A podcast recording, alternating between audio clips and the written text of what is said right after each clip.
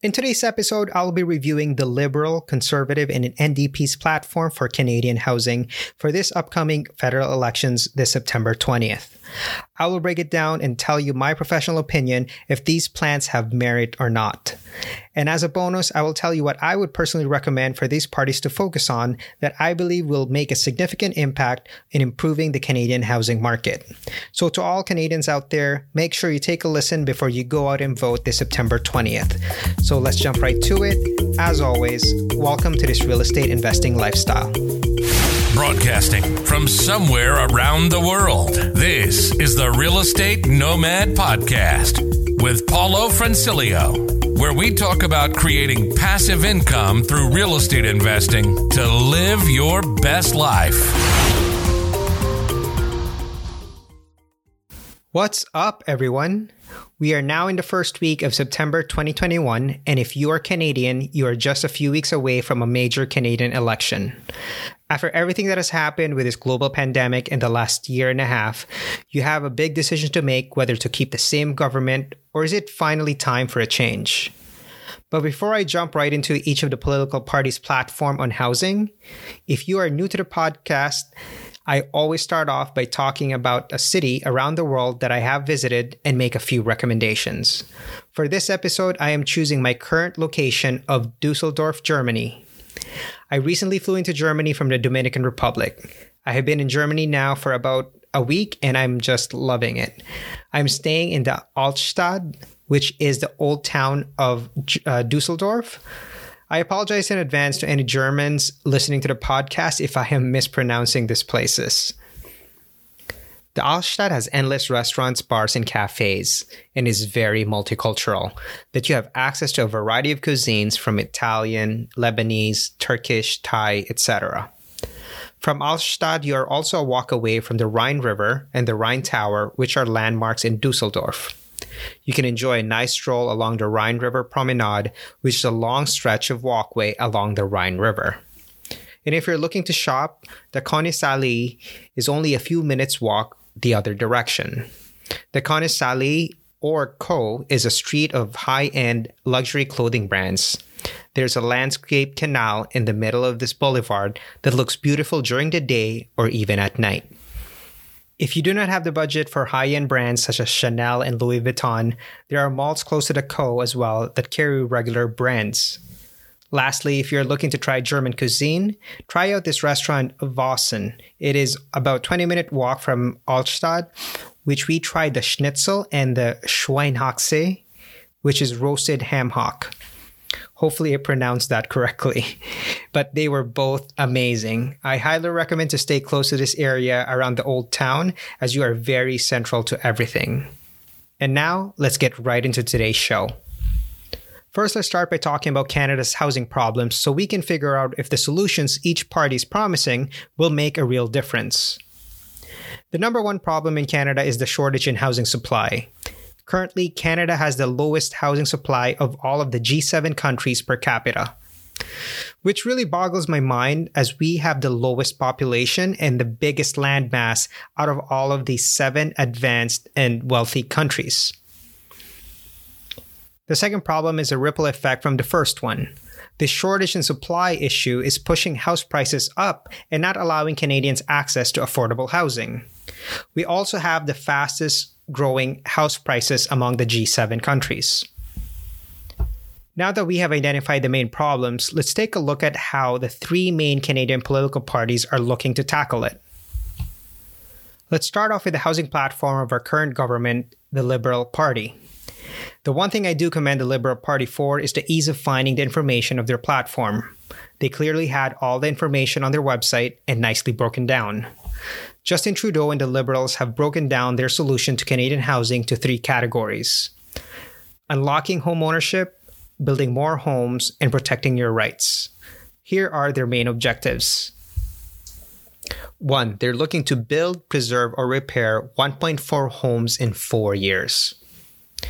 Personally, I think this number is quite unrealistic as this is about double or triple of the current pace that homes are being constructed at the moment. Number two, they're looking to commit 1 billion in loans and grants to a rent to own program. in which they also mentioned they're looking to expect landlords to charge less than market rents for these people that are looking to get into this loan uh, rent to own program. Personally, again, I also don't know how realistic this plan is because if you know how rent to own works, landlords need to charge over market rents to save the difference towards the tenant's potential down payment in the future. Plus, with rent to own, people need to be able to qualify for a mortgage in the future, so it's a very complicated agreement to get into. Three, they're looking to introduce a tax free home savings account. And they mentioned this is almost like a hybrid of the RSP and tax free savings account, where they're going to allow Canadians under 40 to withdraw up to 40,000 towards home purchase without having to repay it back. Four, they're looking to increase the home tax credit from 5000 to 10000 and this will put about $1500 back into Canadians pockets. Five is regarding CMHC. They're looking to decrease premiums by 25%, which will result in about $6,100 savings for purchasers. Also, they're looking to increase the max uh, insurable um, amount of the properties to about 1.25 million, which right now is a, is a million dollars. Six, they're looking to introduce a home accelerate accelerator fund where they're looking to invest $4 billion in municipal zoning and permits. And they're looking to build uh, 100,000 middle class homes in four years. Seven, they're looking to ban blind bidding. This is when bidders are prevented from knowing what other prospective buyers are offering. I hear they're looking more at some type of auction system. I don't know if knowing what other people are offering will solve the problem with multiple offer scenarios, which is driving up house prices. People would still purchase homes based on emotion. What I think they should do is regulate listings.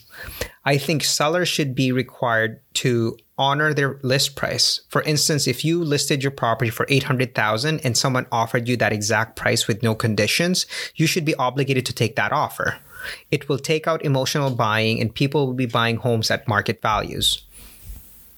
Number eight, stop rent evictions. This is unfair rent increases that fall outside the maximum percentage allowed. Number nine, they're looking to ban foreign ownership for two years. Both the conservatives and liberals have this plan, but the, con- the conservatives are more focused on foreign ownership for residential homes. Also, I don't know how what the actual statistics on this, but I don't believe that there's a significant number of foreign investors currently taking up a big percentage of housing in Canada. That this will make such more such an impact. Lastly, they're looking to introduce an anti-flipping tax on residential properties. So the liberals are looking to put additional taxes on homes being bought and sold within a 12-month timeframe.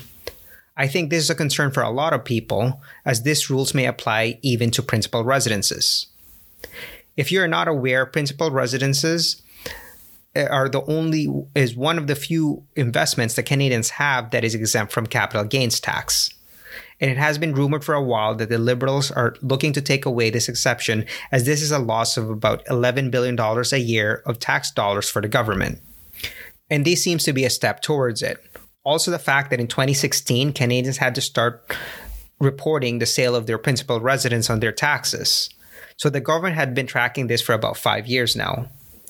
Personally, I don't think they will take out the exception altogether, but I think they will introduce a lifetime capital gains exemption on principal residence, and you will be taxed over that limit, as they already do this for qualified corporate shares and qualified farm property. So, what do I think about the Liberals' housing platform? As most political parties, they are putting a lot of promises on the table, and I don't think they are realistic and attainable goals, like their 1.4 million homes in four years. They are introducing a few incentives to help Canadians save for a down payment, but having more Canadians ready to buy a home is not solving the problem with the housing shortage. I also see a lot of money being promised to different programs, a few hundred million here, a couple of billion here. Where where's all this all this money coming from? There's only a, the, their only plan I do believe can have a significant impact on the housing market is the 4 billion they are looking to invest towards municipal zoning and permits as speeding up the house construction process is very is very important to improve the housing shortage issue. I also feel like the liberals do not support Canadians that are, are real estate investors and landlords. Real estate investors do add inventory to the housing and rental market, so they they should put that into consideration. Lastly, I'm very against being taxed capital gains on our principal residences. As a mortgage agent, I see a lot of Canadians' finances. Majority of Canadians rely on this equity on their principal residence to move to another home or to fund their retirement. Taxing this equity will take away a significant chunk of money from, from Canadians, which they heavily depend on. They might as well stop giving away these credits and incentives as they are just taking it back and more from the other end. Next up is Erin O'Toole and the Conservatives' plan to resolve the Canadian housing issues. Number one, they're looking to build 1 million homes in the next three years. I think this is still aggressive, but more attainable than the Liberals' 1.4 million new and renovated homes in four years. Two, they're requiring municipals receiving federal funds towards public transit c- construction to increase housing density around the public transit system. Three, they're looking to convert 15% of the 37,000 buildings owned by the federal government to housing. Four, they're looking to encourage Canadians to invest in rental housing by extending the ability to defer capital gains uh, when selling a rental property and reinvesting it to another rental housing. Five, they're looking to ban foreign investors for two years if they are not moving or living in Canada. Instead, encourage foreign investments in purpose built rental housing. Six, they're looking to encourage longer term mortgages, seven to 10 years, to reduce the need for stress tests. Seven, they're looking to remove stress tests when renewing to keep a free market and make it competitive. Eight, they're looking to increase mortgage insurance max to keep it uh, keep up with inflation. Just to explain this one, Currently, homes over 1 million is val- 1 million in value cannot be insured by mortgage default insurers such as CMHC. Therefore, you do not have an option to currently purchase over a million a million dollar home with less than 20% down payment. Both the conservatives and liberals have this plan to increase this 1 million limit to keep up with the market. But personally, from someone in finance, I think this 1 million limit is a favor to Canadians. Because really, if you do not have the 20% down payment to buy a property that's a million or over, you probably shouldn't be buying that property. Nine, they're looking to fix the mortgage stress test to stop discriminating against small business owners, contractors, and casual workers. Currently, if you need a mortgage and you are self employed or if you have inconsistent income, you will need to provide your last two years' tax assessments to show consistency of your income to lenders. So I think the conservatives are looking to exempt people that fall under this category from the stress test. This one doesn't make any sense to me, as if you are making an exception for people under one category, you might as well eliminate the stress test or else you will be discriminating to full time salaried individuals if the stress test would only apply to them. Lastly, they promise to never tax capital gains on principal residences. Now, what are my thoughts on the conservative, conservatives' plans? I think it is contingent on achieving their goal of 1 million new homes in the next three years, or at least coming close to it. Because the rest of the plans are revolved on how to make it easier for Canadians to qualify for a mortgage mainly taking away the stress test. If they do not fix the inventory issue, there will be no homes for Canadians to purchase. Also, the Conservatives' plan or platform seem to be more real estate investor friendly, as they are encouraging Canadians and foreign investors to invest in rental units, which will create more inventory in the rental market. Finally, they promise to never tax capital gains on principal residences, which I know is a direct jab at the liberals. But the fact that they have put so much emphasis on this, I believe this one they will follow through. And now for Jagmeet Singh and the NDP's platform on housing. One, the NDPs are looking to create 500,000 units of affordable housing in the next decade, with half of it in the first five years. Two, They're looking to create a fast start funds to assist construction of co-ops and co-ops, social and nonprofit housing. Three, they're looking to reintroduce a 30-year amortization to insured mortgages. Four, they're looking to waive the federal portion of the HST on new rental units. Five, they're looking to double homebuyers tax credit to $1,500. Six, they're looking to implement a 20% foreign home buyers tax for foreign investors. Overall, really, the NDP had a very short platform on housing, and I don't currently ha- they, I don't believe they currently have sufficient plans to combat the Canada's housing shortage. Their goal of creating 500,000 housing in the next decade, although maybe realistic among the three parties, is not enough to make a dent in Canada's housing shortage. There you have it. Those are the housing platforms of the three main political parties for this coming Canadian elections. And as promised, as I mentioned at the intro, that I will give you my thoughts on what I think will make a significant improvement to the Canadian housing market. I am not an economist, and these are just my personal opinions. But I believe that this housing issue can be improved by the government encouraging businesses and corporations to have their employees work remotely. They can offer tax incentives to businesses to do so. If Canadians are working remotely and can live anywhere in Canada, it would alleviate the need uh, to build houses around Canada's major cities and major public transit routes. I think that the main issue is Canadians are all saturated in Canada's major hubs, such as the Greater Toronto, Vancouver, and Montreal area due to work. So, working remotely would allow people to live in smaller towns but still have access to work.